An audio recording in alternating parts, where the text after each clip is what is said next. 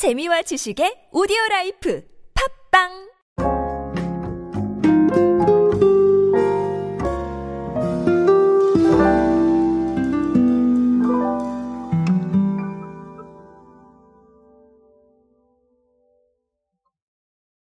자, 여러분 혹시 라면 볶음밥 한번 만들어 보셨습니까? 어, 저는 이 라면 볶음밥을 사실 유튜브에서 봤어요. 유튜브에서 보고 어, 새우탕이라는 제품으로 한번 만들어 본 적이 있습니다. 아, 그 기억이 정확하게 나는데 아, 사실 뭐 네, 제가 딱 생각했던 맛이었어요. 그런데 어, 아무래도 뭐 라면이잖아요. 예, 그러다 보니까 당기는 맛들이 있어서 몇 번 더 해먹었던 것 같습니다. 튀김 우동으로도 한번 해보고요. 자, 그런데 사실 진라면으로 만드는 컵라면 볶음밥도 상당히 많이 좀 어, 얘기가 나왔었습니다. 그래서 아, 그런 부분들을 이번에 반영한 또 제품이 나와서 어, 한번 보도록 하겠습니다. 오늘은 진라면 볶음밥으로 함께 하도록 하겠습니다. 안녕하세요 여러분 노준영입니다. 디지털 마케팅에 도움되는 모든 트렌드 이야기들 제가 전해드리고 있습니다. 강연 및 마케팅 컨설팅 문의는 언제든 하단에 있는 이메일로 부탁드립니다. 자 일단은 라면 얘기예요. 라면 얘기인데 이게 밤에 들으신다면 좀 네. 라면이 드시고 싶어지지 않을까라고 생각을 합니다. 근데 제가 클립을 오픈하는 거는 역시 출근 시간대에 이렇게 한번 들으시면서 가시라고 출근 시간대에 오픈하고 있기 때문에 아, 그 정도는 아닐 것 같긴 한데 혹시나 저녁 때 접하고 계시다면 아, 라면이 드시고 싶어지지 않을까라는 생각을 해봅니다. 보글보글 맛있는 라면 아니겠습니까? 그렇죠? 자 어쨌든 오늘은 라면 자체에 대한 얘기는 아니고요. 어, 최근에 오뚜기가 진라면 볶음밥을 출시를 했습니다. 이게 용기에 담긴 냉동 볶음밥인데요. 어, 전자레인지로 이렇게 돌려서 먹는 거예요. 자, 오뚜기 측에서는 어떻게 얘기를 좀 해주셨냐면, 진라면으로 만드는 컵라면 볶음밥이 SNS에서 인기를 끌자 해당 레시피를 활용해서 제품을 만들었다라고 얘기를 하셨고요.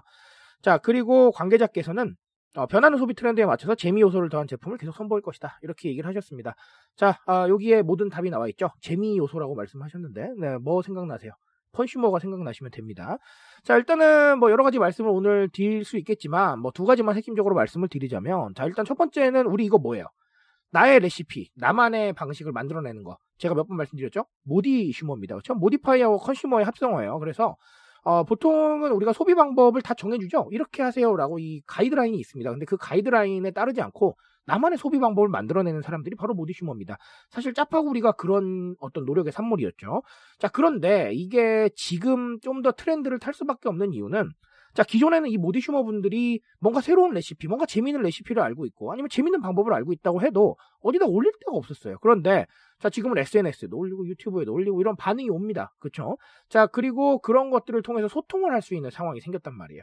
자, 그러니까 말하자면 올리는 사람도 어때요? 더 기분 좋아요. 그렇죠? 자, 당연한 거 아니겠습니까? 아, 그렇기 때문에 음, 이 모디슈머들의 이런 이야기들이 더 밖으로 나올 수밖에 없는 시대예요. 자, 그래서 어, 이렇게 조금 새롭게 조합을 하고 좀 더 적극적으로 이렇게 소비하시는 분들에 대해서 기업과 브랜드는 반드시 좀 신경을 쓰셔야겠다라는 생각을 드리고요.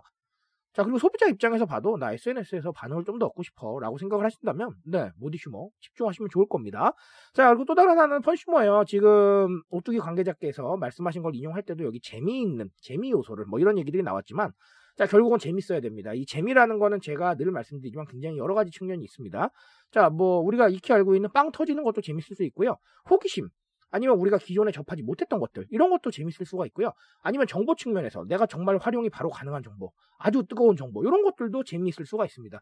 굉장히 재미있는 요소들이 많기 때문에 그 요소들을 제품이나 서비스에 살려주시는 게 굉장히 중요하다라고 말씀을 드립니다. 자, 그럴 때 어떤 것들이 좋아지죠? SNS에 당연히 인증하고 싶겠죠. 우리가 기존에 있었던 볶음밥을 만나셨을 때랑 진라면 볶음밥을 만나셨을 때랑 뭘 더 인증하시겠어요?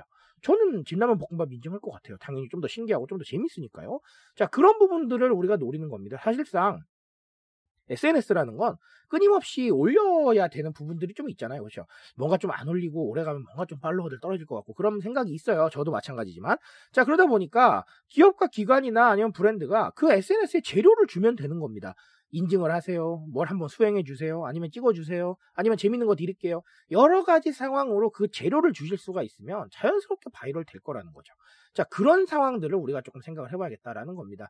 기존에 있었던 거는 우리가 중심이 돼서 우리가 돈 쓰고 우리가 다 바이럴 하잖아요. 근데 그게 아니라 사실 대중분들은 이런 재료 충분히 공급해 드리면 언제나 움직이실 준비 되어 있어요. 그러니까 어, 조금 더 좀 SNS의 속성을 이해하셨으면 좋겠습니다. 그런 이야기들 제가 꼭 드리고 싶었고요.